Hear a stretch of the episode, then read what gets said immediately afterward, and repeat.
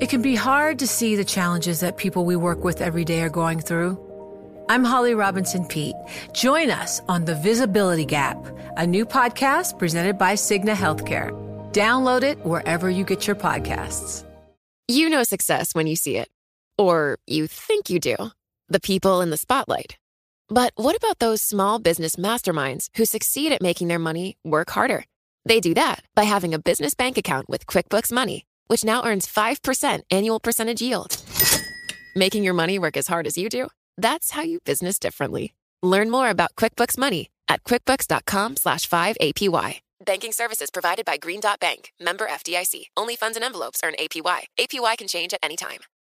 Join Bloomberg in San Francisco or virtually on May 7th for the Future Investor Data Powered Transformations. This 2024 event series will examine how data is not only playing a pivotal role in investment decisions, but serves as a driving force behind the construction of innovative, investable enterprises. This series is proudly sponsored by Invesco QQQ. Register at bloomberglive.com slash futureinvestor slash radio. This is Bloomberg Law. A divided Supreme Court rejects a religious challenge. Tell us a little about the facts of the case. Interviews with prominent attorneys and Bloomberg legal experts. My guest is former federal prosecutor Jimmy Gurulé. Joining me is Bloomberg Law reporter Jordan Rubin. And analysis of important legal issues, cases, and headlines. The Supreme Court takes on state secrets. Multiple lawsuits were filed against the emergency rule. Is this lawsuit for real? Bloomberg Law with June Grosso from Bloomberg Radio. Welcome to the Bloomberg Law Show. I'm Greg Stohr. And I'm Lydia Wheeler. We're in for June Grosso. Coming up on the show, we talk with Georgetown University law professor Josh Chafetz about Senator Lindsey Graham's fight to avoid testifying before a Georgia grand jury. And Georgia State University law professor Eric Segall will join us to talk about who could challenge President Biden's new student loan forgiveness package. But first, rich Americans are hiding vast sums from the IRS by exploiting a loophole in a federal law designed to crack down on offshore tax evasion. That's according to a new Senate report. With us to discuss the issue is Bloomberg News reporter Neil Weinberg. Neil, thanks for being on with us. In a nutshell, how does this loophole work? Basically, what happens is, according to the report, rich Americans are putting a lot of money overseas in partnerships, and then there is a requirement that these partnerships uh, be reported or investigated by foreign banks to see if it's Americans who are parking money overseas but there is a way that they can register them essentially as offshore banks. And it's a very simple process, and they are then uh, given a number called a glo- global intermediary identification number, and this absolves the banks where they put their money of having to investigate whether they're tax dodging Americans. Can you give us a sense of how widely this loophole is being used? There aren't clear numbers on exactly how much money is involved, but the report points out that eight jurisdictions it looked at, uh, and these are places like the Cayman Islands, St. Kitts and Nevis, Guernsey. These are well known offshore tax havens. And of these eight, there were a total of 128,000 of these entities. So it seems to be a very potentially large scale problem, shall we say? Neil, you write in your story about this. that the report grew out of an investigation of Robert Brockman, a, a, billionaire software developer. Tell us a bit about him and about his case. Sure. He was a very low profile uh, software mogul. He made his original fortune selling software to automobile dealerships in the U.S. and elsewhere uh, so they could run their operations. He then became the original investor in Vista Equity Partners, a private equity firm which was launched by Robert Smith. Together, they came up with a structure uh, in which the profits, the income from the investments in Vista Equity Partners would remain offshore. And Vista was hugely successful, has you know expanded greatly, uh, investing in mostly enterprise software companies, which is Brockman's specialty. And Robert Brockman was indicted in 2020 on allegations, according to the Justice Department, that he hid over $2 billion in income, mostly earned at Vista Equity Partners, uh, and that according to the Wyden report, the report that just came out, he was using this loophole we're referring to, where he sets up offshore partnerships and then turns them into financial institutions uh, which don't have to be reported back to the IRS. So it seems like what happened here was that the Senate Finance Committee investigators started looking at how could a guy get away with a $2 billion tax fraud for years and years. And when they were doing their investigations, they came upon this so called shell bank loophole. And so it became prominent in the report that they put out uh, this week. Now, the IRS is getting an $80 billion infusion courtesy of the so called Inflation Reduction Act that Democrats just passed. Is that going to give the IRS more ability to crack down on what's happening here? It certainly would seem like it will. And it's really notable that in the Senate report, the Senate investigators talked with IRS officials. And uh, essentially, according to the report, what the IRS said was we don't have the resources to investigate these partnerships when they come to us and say, you know, we would like these so-called GIN numbers. So essentially, what the IRS has done is thrown up its hands, said we don't have the resources to do the very, you know, heavy lifting to see what's behind these offshore partnerships. So they've just almost automatically, it appears, been granting these numbers, giving this status, which involves very little oversight, to, as we said, well over 100,000 entities uh, in some well known tax havens. Neil, the IRS has been such a political lightning rod in recent years. Is this something that's kind of destined to become a Republican versus Democratic issue? Well, it certainly has become a Republican versus a Democratic issue already. And uh, it would certainly seem that if the Democrats are, you know, true to their word that what they're trying to do is focus on the real big offenders, then this Robert Brockman uh, and the allegations against him would certainly seem to be a prime example of how very rich Americans are going offshore in many cases to hide their money and avoid paying taxes. Uh, they also note in this report that, of course, this went on for many years.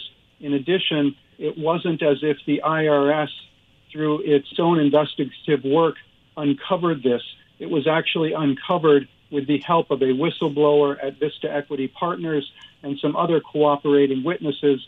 Uh, so the report also suggests that the IRS should be strengthening its whistleblower office so that people who are in the know will come to it and be incentivized to do so. That's Bloomberg News reporter Neil Weinberg. Neil, thanks so much for joining us. You're listening to Bloomberg Law.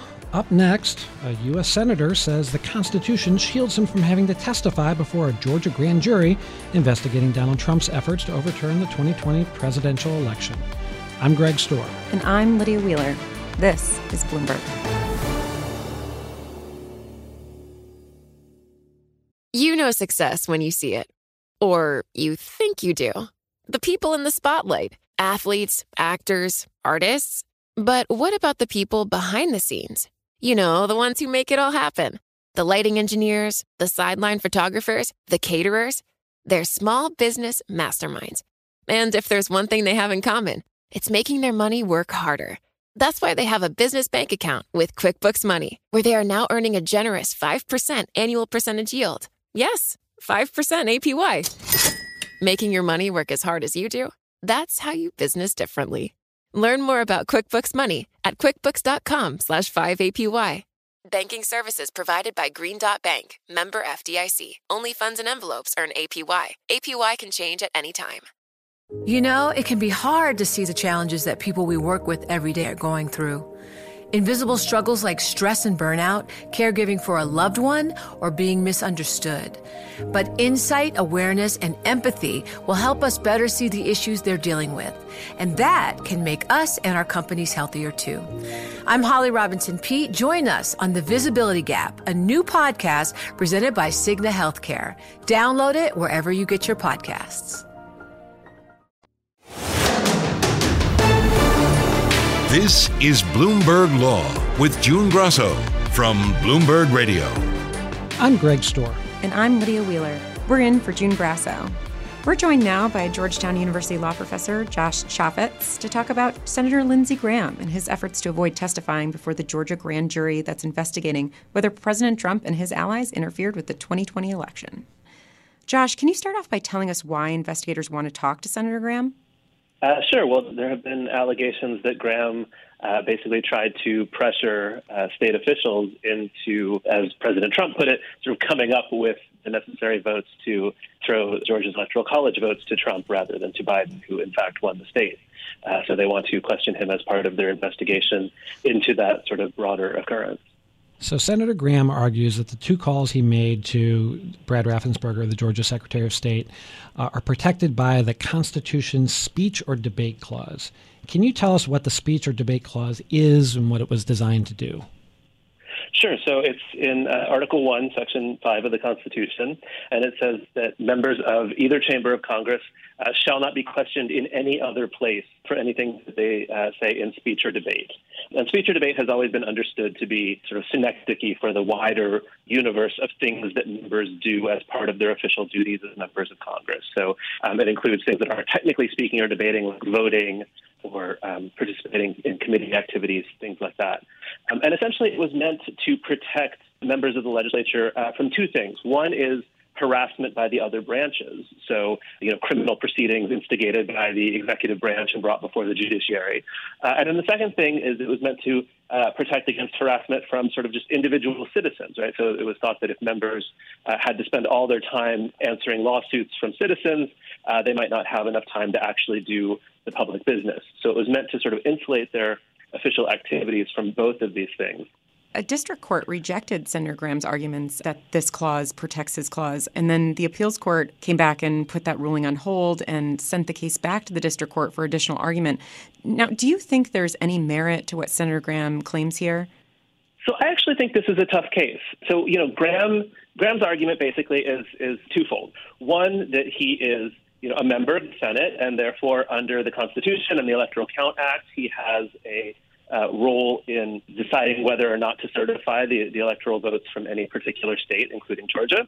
And then, two, that at the time he was also the chair of the Senate Judiciary Committee, and so actually had jurisdiction over things like Electoral Count Act reform and, and issues like that. So his argument is that both of those sort of mean that he had a legitimate legislative interest in this. It is certainly the case that sort of fact finding by members of Congress is protected under the speech or debate clause. It would be sort of strange to say that members sort of had no right to sort of arm themselves with, with facts or no protections when they did so. And the Supreme Court has said in several cases that fact finding is protected. You know, there is at least a colorable claim here. Now, obviously, what prosecutors are saying is, look, this wasn't about fact finding. This was about attempting to apply pressure. Uh, and that is also, you know, sort of a, a strong argument, right? If, if, he was in fact attempting to apply pressure, that would seem to be outside of his role as a member of Congress, uh, and he'd be acting in a role as a sort of uh, partisan or perhaps just private citizen, in which case this would fall outside the protections of the speech or debate clause. So I think there are actually sort of legitimate arguments on, on both sides here. So Senator Graham's lawyers say that he's so far he's only a witness in this investigation and hasn't been accused of any wrongdoing. Does that matter at all in this analysis? No, it, it shouldn't. Uh, so the speech or debate clause protects members against service of process for anything they're doing in their official duty. So it protects them against being sort of called unwillingly as witnesses, as well as against being prosecuted. Is there a way for the district court or the appeals court to essentially split the baby here, come up with a way in which Senator Graham maybe has to testify but doesn't have to answer every question? The court certainly could do that, and I think you know maybe that that's even a, a, likely outcome here is to say, well, you know, if you were asking questions and gathering information, you don't have to talk about that. But if you were actually sort of making declaratory statements or putting pressure, you do have to talk about that. I, I think that's plausible. I do think that still raises some sort of difficult issues, both of, of line drawing, right? How do you exactly distinguish between those two? Because of course, something can be phrased as a question, but obviously meant to sort of put pressure on someone. Uh, but even beyond the sort of line drawing questions, you know, part of the, the purpose of the speech or debate clause is to be a sort of jurisdictional bar. It's to be, in some sense, a blunt instrument to say, uh, look, we don't want those kinds of fine distinctions to actually have to come before a judge because part of the purpose of this clause is to say these, uh, you know, judges are not disinterested parties in separation of powers disputes. They're one of the branches. One of the things we want to protect members against is um, sort of compulsion to, to appear before other governing officials. Um, and so we want to create a sort of strong bar saying, you know, you can't be questioned about what you did. So the finer you try to draw these distinctions, the more you're sort of necessarily going to be in, uh, uh, involving judges in, in saying, well, this is legislative activity, but that's not. You can be questioned about this, but not about that. And that itself sort of undermines some of the values that the speech or debate clause is meant to protect. You mentioned that this is a hard case, and I was hoping that you could elaborate a little bit more on why it isn't so cut and dry. You know, members do a lot of different things in their capacity as members, right? They, you know, they participate in the crafting of legislation, debating it on the floor, debating in committee, but they also participate in sort of uh, broader oversight. They do constituent services, things like that. It's true that a lot of the um, federal judicial case law on the scope of the speech or debate clause has tried to sort of draw these distinctions between things. So the courts have said, I think wrongly, but what they've said is that things like constituent services or giving press conferences those or talking to the media, those things are actually not covered by the speech or debate clause. But even within the court's, again, in my view, too restrictive understanding of the scope of the clause, they have said that gathering information is within the scope of the speech or debate clause, that attempting to sort of figure out what's going on and bring that information back to your role as a legislator, as an overseer, that that is, in fact, activity protected by the clause.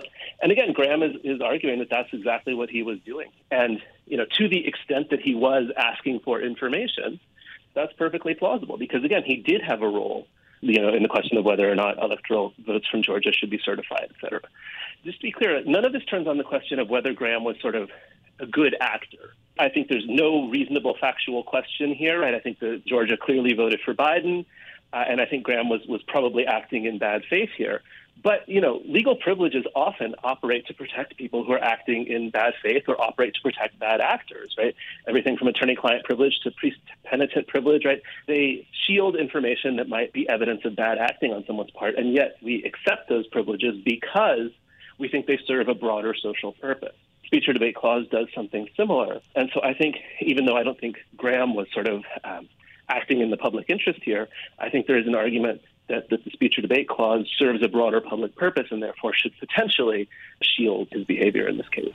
You're listening to Bloomberg Law. Coming up next, we continue our conversation with Georgetown University law professor Josh Chafetz.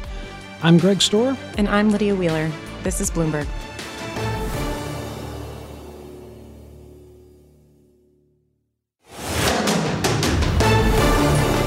This is Bloomberg Law with June Grosso from Bloomberg Radio. I'm Greg Stohr. And I'm Lydia Wheeler. We're in for June Grosso.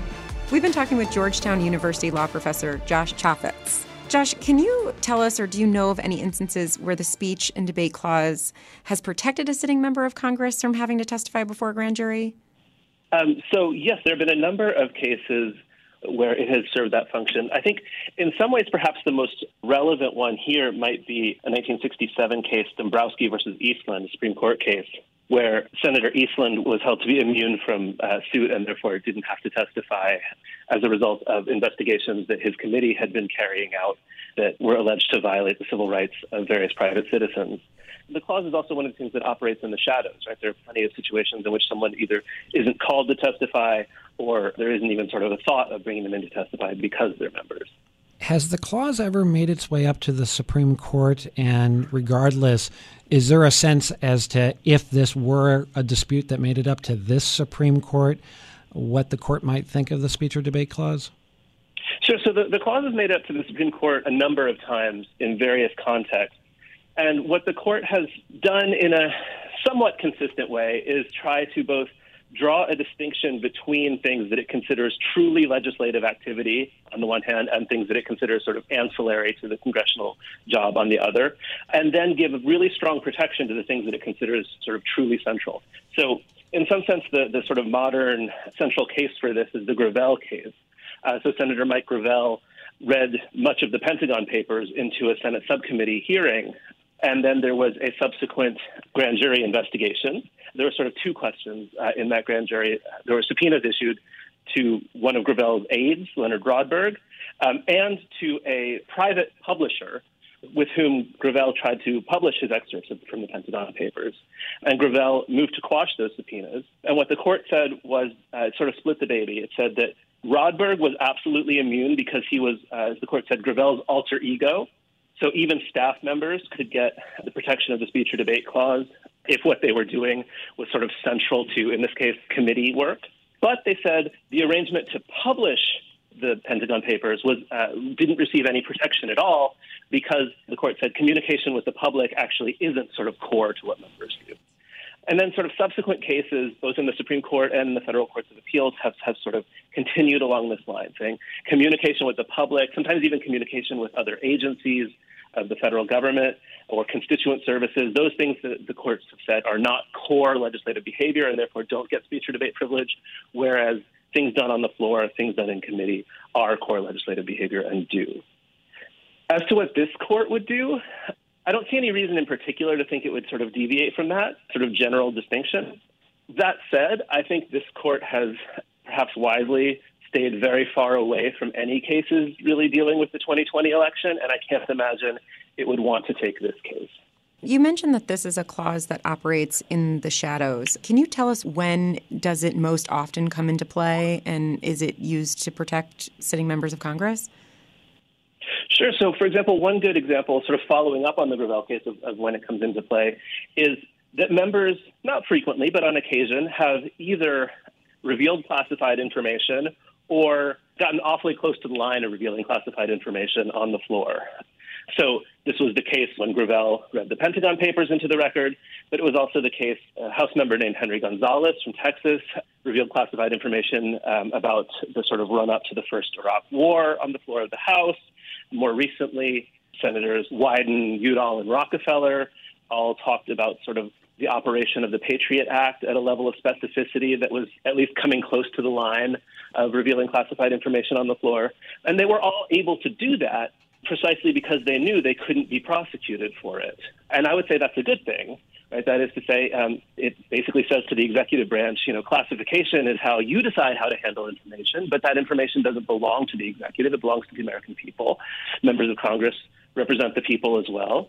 And so we sort of can make our own determinations about what the American people ought to know. It's an, it's an important sort of executive checking function. And it precisely doesn't make it into the court because everyone agrees that that behavior is protected by the or debate clause. Stepping back for a second, this investigation, what do you see coming from it? Is there is there a real legal risk to former President Trump here? Oof, I mean, that's a little bit outside my ken as someone who who really doesn't know much about Georgia criminal law here. But uh, you know, I think what we can certainly say is that something we've known ever since the recording of this phone call was released by Raffensperger is that you know there was some really inappropriate pressure put on Georgia officials here by Trump and by those working on his behalf. Um, and that had that pressure had the potential to do tremendous damage to our political and constitutional system. Um, and to my mind, that's sort of the more important conclusion than whether any individual might have violated any particular criminal stricture. That's Georgetown University law professor Josh Chafetz. Thanks for being with us.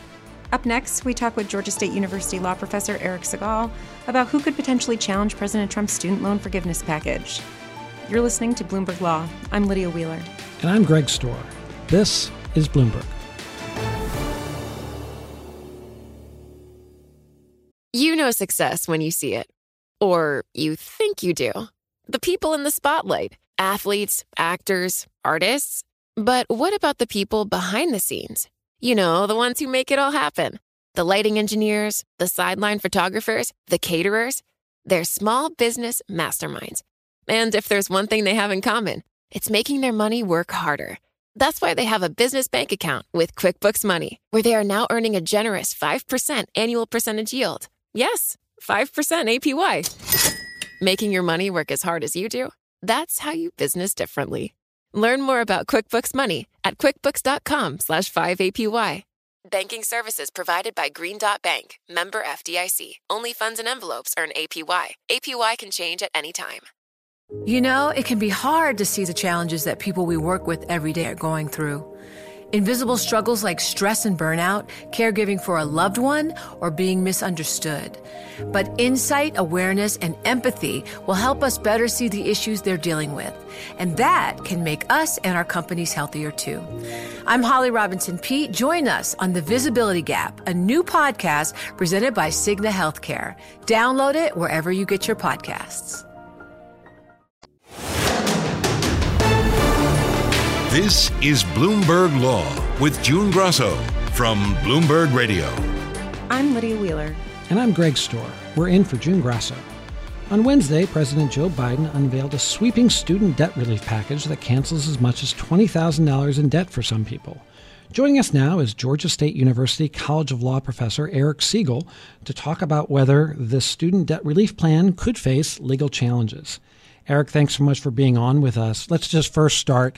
Um, do you think it's likely that we will see some sort of lawsuit challenging this package? Well, these days, anytime the executive branch does anything to anybody about anything, there's usually a lawsuit. So I suspect we will see uh, plenty of lawsuits over this. You know, we know that a party has to be injured by the plan in some way in order to have what's known as standing to bring a legal challenge. But can you tell us who might be able to do that? Right. So, just backing up a minute, the Supreme Court has said that for a plaintiff to have standing in any federal court, uh, the plaintiff has to have an injury that was caused by the defendant that can be redressed by the court. Those are constitutional factors. There's these other kind of prudential factors, one of which is the plaintiff has to be in the zone of interest of the statute that he's claiming is being violated and is harming him. So, in this case, I, I don't think anyone would really have standing except for those people those banks that service the loans, if they can show they lost money because of this change in policy, then certainly losing money is the most traditional injury, and they would meet the constitutional requirements, these loan services. However, I don't think they would have standing under this so called zone of interest test because there's nothing in any of the student loan statutes or regulations that are meant to protect the people who service the loans. This statutory scheme and regulatory scheme is for students and their families to help provide financial assistance you know, for education, and they're the ones this statute is supposed to protect. Now, sorry, but one more thing. Having said all of that, as I've said and written many times, including about the emoluments case in the LA Times and other places, I like to use this expression: "Standing is what standing does."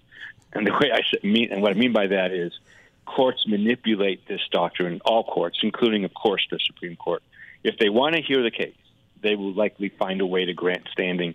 And if they don't want to hear the case, they'll find a way not to grant standing. Now, some cases are more challenging than others. I will well, tell you who doesn't have standing here. People who paid back all of their student loans in the past and are angry. I understand that, but they won't have any legal standing. And also, it's you know this doesn't apply to everybody. I think you have to make less than one hundred twenty-five thousand dollars a year uh, if you're single, or two fifty if you're married, filing jointly, to get this reduction in your loan. If you fall outside of that, I don't think they would have standing. But the people who are losing money servicing the loan have the best chance. Let's circle back to them in a second. I want to ask about an entity that you did not mention in there, which are states. And I ask this because it seems like every other Supreme Court case these days is something like Texas versus Biden. Is there any argument that a state might be able to challenge it, much like they've been challenging, say, President Biden's immigration decisions? As far as I, I know, states have no financial interest in any way, shape, or form in this in this statutory scheme. So no, I wouldn't think so. Now, having said that, and I hope you don't mind this little quip, there's a judge in Texas named Reed O'Connor who will just strike down any Democrat president's plans. If they forum shop to him, who knows what would happen? And there may be a few other judges like that as well. It used to be the case that states very rarely had standing. And the Supreme Court has loosened that a little bit, but I don't see what interest a state would have here. They're not directly involved in any of the monetary transactions, to the best of my knowledge. How soon are we likely to see legal challenges stemming from this plan? And are these disputes likely to delay the student debt relief that these people have been promised? Well, again, times have changed so much. Ten years ago, I would have said there's no way there's going to be an injunction in these cases. It's just not that kind of case. But in recent years, we've seen other instances where district courts and, and court of appeals did put injunctions on federal laws in ways we haven't seen in the past, and that's not a partisan statement. That's happened to both sides. So you never know these days, but I would think this won't get to court for a while. And when it gets to court, I don't think there'll be an injunction until a final, you know, if there's injunction at all, into a final trial and hearing. Let me ask you about the prospect that you mentioned about servicers, loan servicers uh, suing to challenge here. Have you seen any indication that there is a servicer out there who might be motivated to challenge this? You mentioned that there might be some financial impact, but surely if there is a lawsuit here, it's going to be about ideology as much as about money. Right. I don't think it would be very hard for groups who are devoted to dismantling the administrative state, and both of you know there are a lot of groups that want to do that in general. They'll be able to find a servicer somewhere who says, you know, I have X number of loans and I make X amount of money off of them, and now I'm going to have X minus that amount of money. But we shouldn't criticize that because, you know, that's how civil rights groups brought lawsuits that eventually led to, to Brown versus Board of Education. It, that's an equally true thing for both sides. That in these kinds of ideological battles, public interest groups normally fund the lawsuits. They find plaintiffs who would have standing, and, and that's something we shouldn't criticize, you know, unless we want a much weaker judiciary, because this is how this is normally done. Now, I will also say, 20 years ago, the Federalist Society would not have thought this was the kind of lawsuit people should bring, but they've changed their minds on that, and so there are a lot of groups who are very vested in limiting the amount of deference Congress can give to the executive branch. That's the kind of lawsuit this would be. It would be that the secretary didn't have the authority that a secretary says uh, they have, or if Congress wants to delegate this power, it has to do so through you know a much clearer statute because it's what's called a, a major question. All of that stuff is fairly new, so it's hard to say. But I'm sure there are plaintiffs out there to be gotten by ideological groups who want to further limit the administrative state. Is it possible that we could see some people get this student debt relief and then a court step in and issue some nationwide injunction and then others don't get it? Like, could we see that happen? Well, I, I don't know. That's an interesting question. I would assume that the powers that be that want to challenge this will organize in a way where they'll likely bring one lawsuit in one favorable place.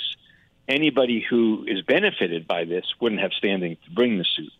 So I don't know. Would they bring several suits in several favorable jurisdictions? Maybe. It's too early to tell. I'm getting the sense from social media there are a lot of people who really don't like what's happening. And that being the case, I'm sure you can anticipate a lawsuit, but that's just my little part of the world. Eric, let me ask you a bit about the merits. You alluded to the nature of the claim that it would be that the Education Department is overstepping its authority. There is a law called the HEROES Act, the Higher Education Relief Opportunities for Students Act, that allows for some debt reduction in cases like with the pandemic. With this Supreme Court, uh, doesn't that feel like a pretty strong claim that if it were to get to the Supreme Court on the merits, the court would be fairly receptive to? Any claim these days that the executive branch is exceeding the authority given to it by Congress or that Congress can't give the authority at all, I think might find a warm welcome at the Supreme Court. Then again, things change. You know, it would, t- it would take a long time to get there unless the court stepped in early. On this kind of case, I really can't imagine the court would step in early. So we're several years away from this case getting to the Supreme Court. Who knows what will change between now and then? But you're right, Greg. Regardless of what I think about the merits, or you think about the merits, or Lydia thinks about the merits, regardless of all of that, the court is going to be receptive. It's just the case, for better or for worse. I'm not saying who's right, who's wrong, that many of the conservative judges appointed by Donald Trump have a very anti regulatory stance. And that being the case, I would bet on the person challenging the law or, or, regulation, not the government. And I would editorialize and say, as a con law professor, I think that's very sad. I think that our government is just too big for Congress to regulate in detail. But it doesn't matter what Segall thinks. You are right. The Supreme Court is likely to be receptive to these kinds of arguments. You mentioned that on Twitter you're seeing a lot of chatter about how people really don't like what's happening here. Can you talk about what you're seeing and why that is? I mean, it seems to me like people would be excited that you know some of their debt is going to be relieved. Um, you know, heavy student loans. Well, those people are happy. I think there are people who have paid their student loans back in full who feel a little bit cheated, although I suspect the vast majority of those people understand. I think there are a lot of people who think this is just too much for the secretary to do, given the statute that was passed and the regulations that are being issued. But I also, and I, I'm sorry, I won't be able to comment on this. What I am seeing, though, are a lot of people claiming this is really bad for the economy. It's not really what is needed. Most of the benefits are going to go to people who don't need them as you know that badly, and all kinds of economic arguments that I'm seeing that I just don't have the skills or the background to evaluate. Eric, there was this memo issued by the Justice Department saying that the Education Department has the power to do this.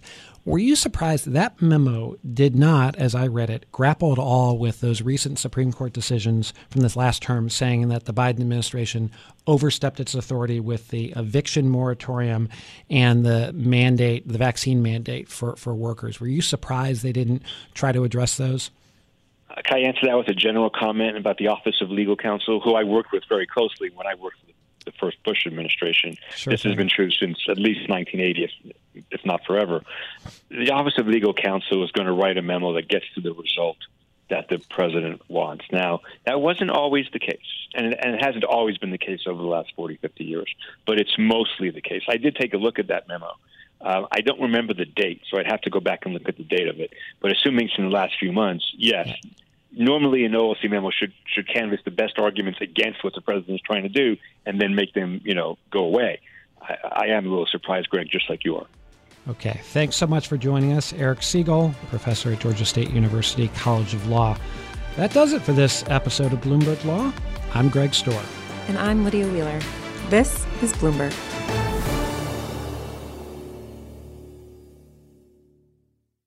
It can be hard to see the challenges that people we work with every day are going through. I'm Holly Robinson Peete.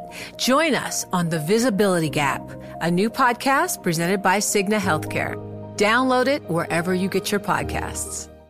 The countdown has begun. This May, a thousand global leaders will gather in Doha for the Qatar Economic Forum powered by Bloomberg, held in conjunction with our official partners, the Qatar Ministry of Commerce and Industry and Media City Qatar, and premier sponsor QNB. Join heads of state, influential ministers, and leading CEOs to make new connections and gain unique insights. Learn more at QatarEconomicForum.com.